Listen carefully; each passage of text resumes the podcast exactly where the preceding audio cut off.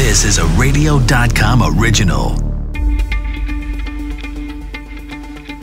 This is Coronavirus Daily World on Pause. I'm Charles Feldman from the KNXRadio.com studios here in Los Angeles. And I'm Mike Simpson. Here to talk about the global coronavirus pandemic. A lot of European countries were considered models of what to do with this. They locked down, citizens went along without much of a fuss, but now cases are rising again. The increase comes as things are opening back up there.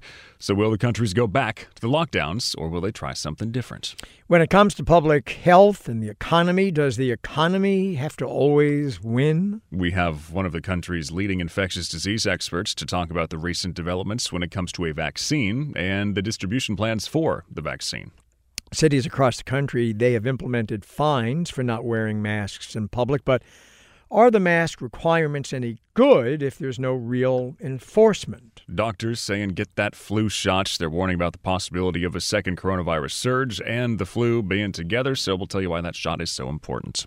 The Jewish New Year coming up, we will look into how Rosh Hashanah will be celebrated in the middle of a pandemic. Let's start with Europe and the new wave. Dr. Eric Feigl-Ding is an epidemiologist and health economist at the Harvard Chan School of Public Health. So, Doctor, uh, is this a surprise that when things open back up, the virus comes back? Oh, well, the roaring back part is completely up to them in terms of what other containment. Like, it, you know, some people say, well, it doesn't work. Lockdowns do work in terms of slowing down the epidemic but then once you lift up the floodgates, then the floodwaters will come back in. It's about what containment measures, and the lockdown is the most ext- one of the most extreme. And obviously, as everyone says, they want to avoid it. But you can't just you know have frat parties again, just like we're seeing a lot of college uh, colleges once we reopen. Uh, it's about the choices you make in addition to that. Do you, is there mask, mask wearing, Is there good ventilation, all these other policies. You know, they say never read the comments, but if you go into the comments of some of these articles, you will see people saying, well, you know, Europe did this and now it's coming back, so this doesn't work. We just got to open up and make the best of it and learn to live with it. But, you know, you just said it's not that case. It's about throttling up, throttling down, because the virus is going to be pernicious. This is what it was going to do anyways, right? Yeah, exactly. The virus will virus. It, it you can't just wish it away. Uh, uh, at the end of the day, it's really these with policies. You know, I think uh, school reopenings is really risky, especially if they don't wear masks, and also, also ludicrous. People in Asia hear that people in the West are reopening schools without masks, and it's the most insane thing. It's it's almost suicide. Uh, what some of our policies are to them right? in terms of like how shocked they are. And similarly, uh, restaurants, indoor dining is incredibly dangerous. I'm all for outdoor dining or open air dining, but indoor dining, when you don't wear masks and you talk loudly and in bars, it's just a recipe for disaster uh, if you just go back to our old ways. But I, I can see, I suppose, why some people, uh, and and you know, Mike was just alluding to that in this country, they say, look, uh, Europe, they, they did a lot of the stuff that we didn't want to do. They closed things down more severely. They were much more restrictive in activities. They thought they had it beat. And so, what's the point? And I think that's the, the attitude that a lot of people in this country have right now is what's the point no matter what we do? People are going to get it. Some people are going to get sick. Some people are going to die. And some people are not going to have any symptoms. And that's just the way it is. Yeah, it's about you can't return to full normality. Uh, this, what's the point issue is that, you know, if you didn't do it and the fire is really, really raging, it would be the wildfire will be raging even faster, and then that's the thing that people don't see. The you put in the lockdown to put out the uh, to slow down the fastest fire burning. That and this is why you know you dig trenches, you, you drop water on these wildfires you know, I'm, I'm making an analogy to slow them down, or else they would burn even more. And you don't want to do it normally, but trust me, we know from lots of experience now they work, but you can't, you can't you have to back it up. You can't just do it in isolation. And this is why a lot of people are saying, "Well, I'm too lazy to to do it once we're done." uh, to adopt these other safety measures like distancing and not going to bars and wearing masks. And that's just ludicrous. It's this virus will virus unless you do all of the above. It's like a whack. You can't play whack-a-mole with this. You have to whack all the moles and um, keep all the bulkheads shut off and you know, clamp down. And that's what we kind of have to do. We can't let off the our, our off the brakes. It's also a downhill thing with the virus, just being the virus. Dr. Eric Feigl-Ding, epidemiologist, uh, health economist, Harvard Chan School of Public Health. Doctor, thanks. The pushes are getting stronger to reopen much of the economy. Movie theaters in many parts are open again. Gyms are starting to open, and football is back. But there are concerns that reopening businesses and playing sports can further the spread of the virus. In the end, does the economy always win? Because it can seem like it. Christopher Thornberg is a founding partner of LA based Beacon Economics. So, Chris, should the economy be winning? Well, I'm going to push back on the initial premise uh, this idea that it's the virus versus the economy. Um, look, it, when it comes to conversations about public policy, the conversation should really be about cost benefit analysis. When you talk about, for example, here in the state of California, telling restaurants they can't have people indoors, obviously that has economic consequences for the people who work in those restaurants, for the people who own those restaurants, and as well as the people who want to eat at those restaurants. Now, the question is does that actually help reduce the number of cases? I mean, look, I, I get it. We we could tell everybody go stay in your house and you're not allowed to leave home for two weeks. Period. And and the presumption is is, is maybe we would get rid of it, but of course at, at God knows what cost. Given that if people were locked down for two weeks, there would be all sorts of calamities. We don't make that kind of decision. So it's as opposed to saying it's one versus the other. The real question is, do the efforts we put into place really actually make a big difference from a cost from a from a sort of a health cost perspective. From my perspective, for example, the state has never made the the case that closing restaurants has actually done much to reduce the transmission of the of, of the COVID nineteen, as opposed to say just making sure people wear their masks and wash their hands. But everybody's got a lane, right? And if the health officials and the scientists tell me that indoor spread is going to be way worse, and that's why we have to keep the restaurants closed for the indoor dining, then I'm going to trust them, right? And maybe it's not economy versus health, but they are linked. You're not going to get the full oh, economy oh, without oh, the virus. Oh, absolutely. But but see that that's my problem, right? A lot of folks have just said this, but but they're saying it without what I would call concrete data to support that. In fact, we have plenty of data to suggest the opposite. Uh, take a look at places like Japan or Sweden. Um, Japan was the third country that uh, saw cases of COVID 19. Japan has never had a major surge of the case, despite the fact that the people there live in very crowded conditions. Why? And, and the government never closed things down. Why? Because over there, people practice personal hygiene on a fairly regular basis. Wearing masks in, in Asia is a very common thing to do, even before COVID 19 was around. And as a result, they never really had a problem. Same thing in Sweden. Sweden never closed down their economy. And oh, I remember everybody wagged their fingers at Sweden and said, oh, you're terrible. However, I tell you what, the number of cases in Sweden really hasn't been much larger than other places in Europe. And Sweden seems to be done with the virus, well, whereas in other parts of Europe where they shut everything down, well, there's new cases arising. Yeah, actually, though, that that's not entirely true. Uh, Sweden itself has admitted that its experiment in keeping things open didn't didn't work out the way it had hoped, and in fact, no, Sweden no, they did. No, they, no, they did. Well, let me finish. yeah, well, and and also their infection rate was considerably higher than other Scandinavian countries. It was considerably higher than Denmark. It was considerably higher than uh, Norway. It was considerably higher than even Iceland. Uh, and so I, I will. I appreciate that, and it was still considerably lower than England and considerably lower than Spain. And as already noted, they don't have a reemergence of new cases the way that France and Spain are dealing with right now. Ultimately, it may turn out that they made the right decision. Perhaps closing the economy down doesn't actually get rid of this virus, it simply delays the inevitable. It, it, this is complicated, but it isn't as easy as economy versus health. We have to make very specific decisions, and the evidence suggests that just shutting down the economy willy nilly hasn't done much to get rid of the virus. and ultimately has done a tremendous amount of economic harm, which in turn does hurt people as well. Christopher Thornberg, founding partner, Beacon Economics. President Trump claims that 100 million vaccine doses would be available before the end of the year. Is that realistic? And how is distribution going to actually work? Please take a ticket and wait in line. Yeah, yeah. Dr. Michael Osterholm is director of the Center for Infectious Disease Research and Policy at the University of Minnesota. He answers those questions and more with KCBS's Stan Bunger. Well, obviously, we're a, on a journey with this virus, and unfortunately, uh, right now, I have to say that we are looking at the possibility of a major increase in cases coming into the fall.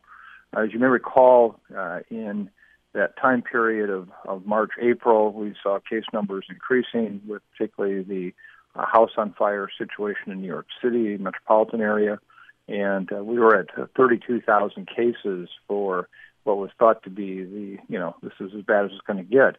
And then case numbers dropped down to 22,000 cases per day uh, around Memorial Day, but then we opened up, pandemic fatigue set in. Uh, we got the, the urge to go out and be with lots of people, and we saw the case numbers uh, rise dramatically to 67,000 cases a day in late July. Again, put some brakes on it, uh, particularly in the hot, hardest hit areas. Case numbers came down to now what is the mid to high 30s. But now with the opening of colleges, universities, high schools, and going into the cold weather season where we're going to be uh, having a lot more exposure in indoor air settings where transmission is enhanced, I think we're going to see case numbers increase substantially. It will be months yet before we actually see any impact of vaccine, despite a lot of the rhetoric. I think it won't be till sometime early to mid next year before we really see the impact of vaccine, if we're to have it at all. And I'm curious about uh, you know your take on on the uh, contact tracing, the ability to find cases once we know where the first case is. Have we gotten any better at that? Um, the challenge with contact tracing is that it's not just can you do it or can't you do it. It's also the conditions on the ground. What I mean by that is the amount of virus transmission that's occurring in your given area at a time. Uh, you know, when you have major transmission going on, and you have you know hundreds to thousands of cases in a in a given geographic region, it's kind of like trying to plant your petunias in a Category Five hurricane. It doesn't work well. And so one of the challenges that we've had is is that uh, you know a, a lot of the contact tracing efforts have been uh, really focused on that really hot area when it doesn't work nearly as well. And so I think that, that we're still learning a lot about contact tracing. You know, we as a, a group at our center had published a document on the challenges of contact tracing uh, some months ago, raising issues that would be, in fact, uh, deterrents to really having a robust, successful program. And I think that's still the case. So I would say the response on contact tracing is mixed at best. Uh, and surely it has had some impact in some areas, but as a national strategy, I don't think we've been able to really demonstrate that it's had a big impact. Dr. Michael Osterholm is director of the Center for Infectious Disease Research and Policy at the University of Minnesota. Let's talk about masks again, since people seem to have very strong opinions about them. Cities across the country have mask requirements and are promising fines if people do not wear them in public, but not many people are actually being ticketed. So, Berkeley, California, in the Bay Area, has a strict mask enforcement idea. It's promising $100 fines for anybody caught without a mask, and they say they're going to be much tougher than other places. Kate Harrison is a Berkeley City Councilwoman. So, $100 for not wearing a mask, yeah? Yeah, on Tuesday night, we passed uh, the application of civil penalties for people that repeatedly don't wear masks with a focus on large gatherings. Um, we're not going after that one person that forgot to put their mask on when they went out to their front garden. We're looking at uh, events, people in parks in large groups, student parties, etc., um, where we've had some difficulty with people wearing masks. Um, this is just another thing in our toolkit. We have posters up throughout the city. We have a lot of educational pieces happening. We have pretty good compliance with masks, but we have a few people that are refusing to wear the mask and they're risking everyone's lives. Well, you know, the thing is that, that, as you know, there are a whole bunch of places that have on the books ordinances about wearing masks, and some places that have uh, on the books, in theory, large fines to be imposed for people who don't. And then you know, we've checked with the number as the months have gone by, and usually the answer is, well, we wrote a few. We're not really out to punish people. We're really here to, to inform people. Eh, the bottom line is that enforcement seems to be pretty much non existent. So, why are you going to be different? Uh, well, I don't think that's true. I think what you'd find here and in those other locations is all of our ordinances have a warning first. So when they say we haven't issued many citations, that's because people have gone and talked to people. They've given them an oral warning and an opportunity to fix the situation, and they've issued a written warning as well. So the citations are limited because people have already been talked to many times, and usually we finally get compliance after that.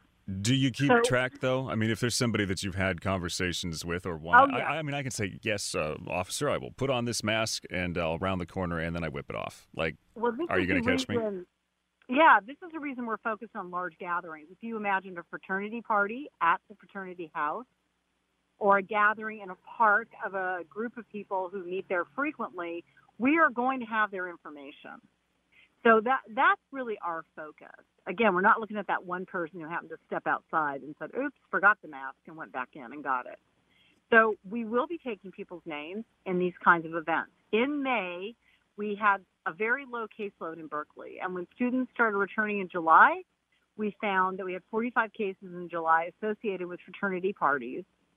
And that when students came to Berkeley for the new uh, term, we had four cases of incoming students, and now we have 190. Clearly, something needs to happen. Kate Harrison, Berkeley City Council member. Getting a flu shot this season could keep you from getting a double smack of the flu and COVID 19.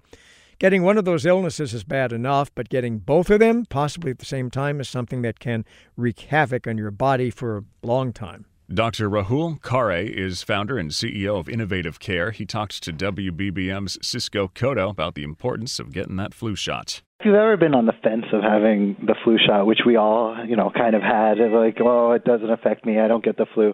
This is a year to really get it. You don't want flu-like symptoms and just be in fear about is this COVID-19, is this something else. It'd be good to just get fully um, vaccinated and um, take that out of the um, options of what you have. Yeah, because this year, if that happens, your employer's probably going to tell you you have to leave for a couple of weeks.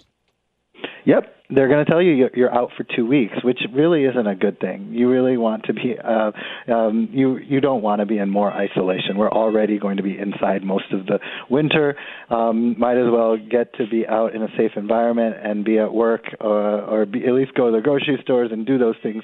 And if you just had the flu, you're out for two weeks because you cannot differentiate between the flu- influenza and COVID-19. They're the same symptoms. Well, let's talk about the, the you mentioned the, the flu. It's what we've been discussing here and people getting their shots.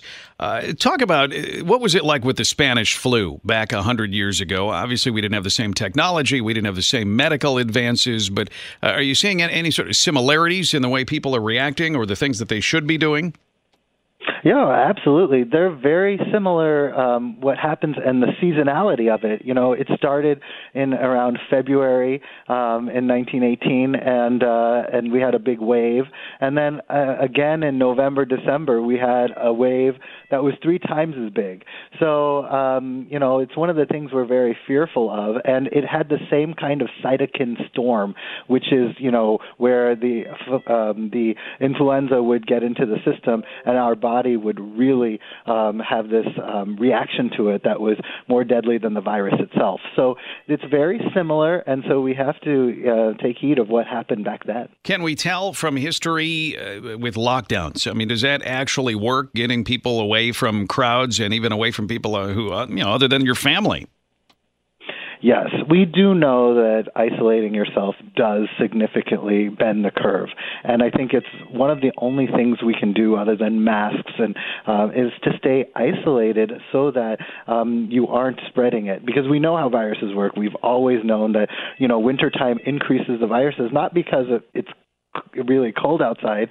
It's really because we stay inside because it's cold um, outside, and we start spreading the virus to other people, and that's the real reason of why winter has a huge surge. When it comes to a vaccine, whether it is flu or otherwise, people are concerned about its safety and, maybe negative side effects.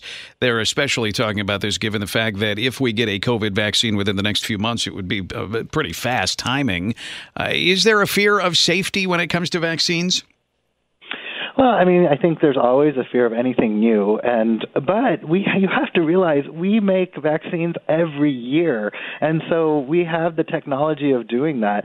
For um, we have influenza vaccine, which was made about um, you know eight months ago, so we have this ability to do so. And you know, COVID nineteen with the coronavirus, we do know coronaviruses; they do cause other viruses. So honestly, even though there's a fear, and this is a very big virus that has caused wreaked havoc uh, worldwide. We actually are very good at uh, making uh, vaccines. We make them very safely. Safely, we have influenza vaccines every year that has three to four strains in them. Um, we can make it safely, and so when it comes out and the CDC does its studies, I will be looking at those studies, and if it mounts a response and it has a good safety profile, I'm going to recommend it.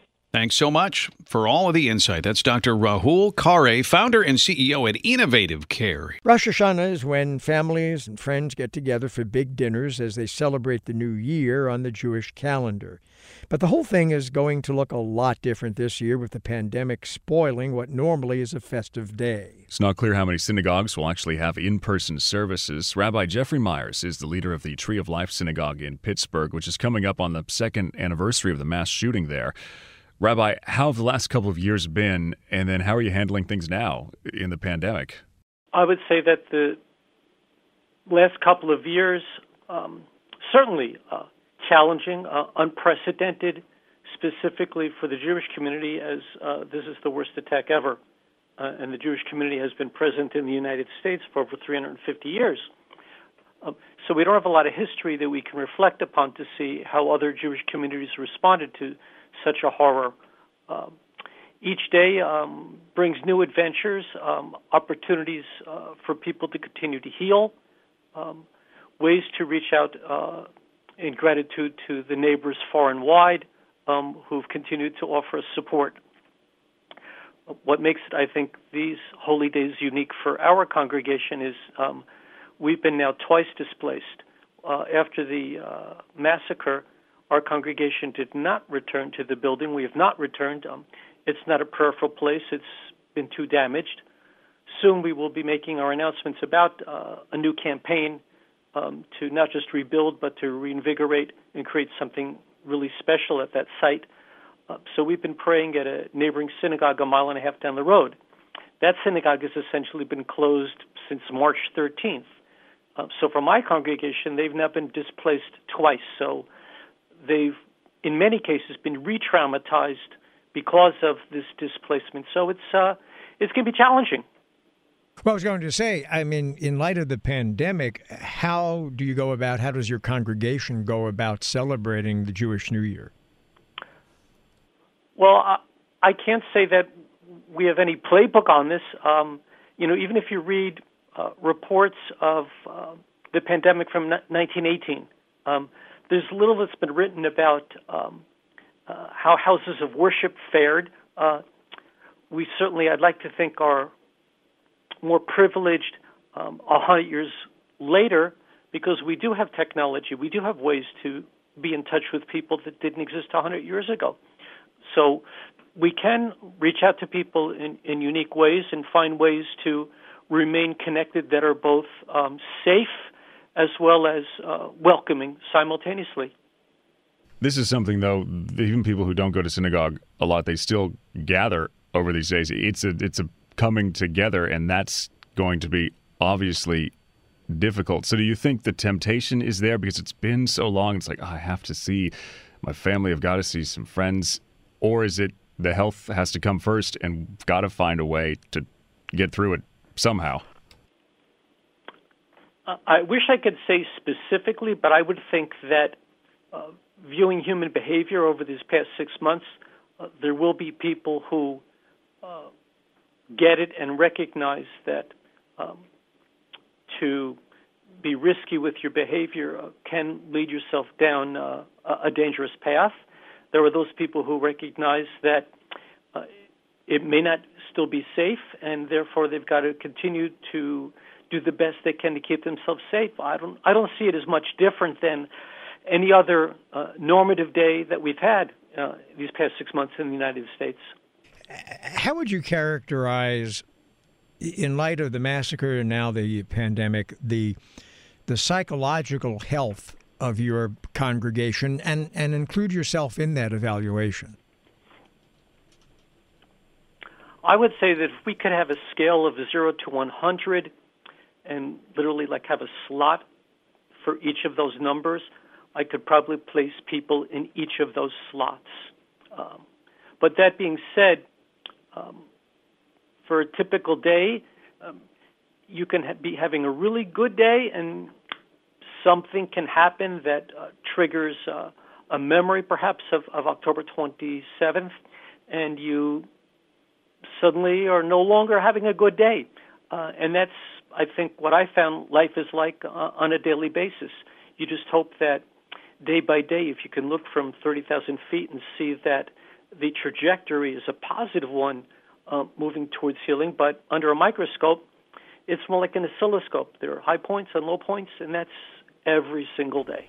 Rabbi Jeffrey Myers, congregation leader at the Tree of Life Synagogue.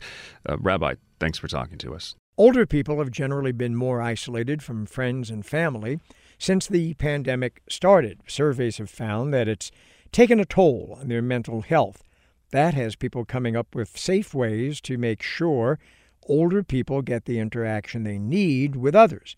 A study founded by the uh, European Union and Japanese government may have found the answer robots. The study authors found robots that can carry on conversations, can positively impact the mental health of seniors in care homes. The study started before the pandemic. A culturally competent robot named Pepper was tested on residents of elderly care homes in Britain and Japan over the course of three years. Well, people who interacted with Pepper for up to 18 hours over the course of two weeks saw a significant improvement in their mental health, as well as a small but positive impact on the severity of loneliness. What does it talk about? What's a culturally competent robot? Yeah. How guess, far does the knowledge go? Is this like a Jeopardy champion robot, or what are we doing with it here? I don't know. I mean, I, I, I would know. like to find out. This will be a Google. This will be a post show Google. I want a robot. We can get you one. I want a robot. We'll get you a Roomba. It'll vacuum. Listen to us on the radio.com app, Apple Podcasts, Google Podcasts, and Stitcher.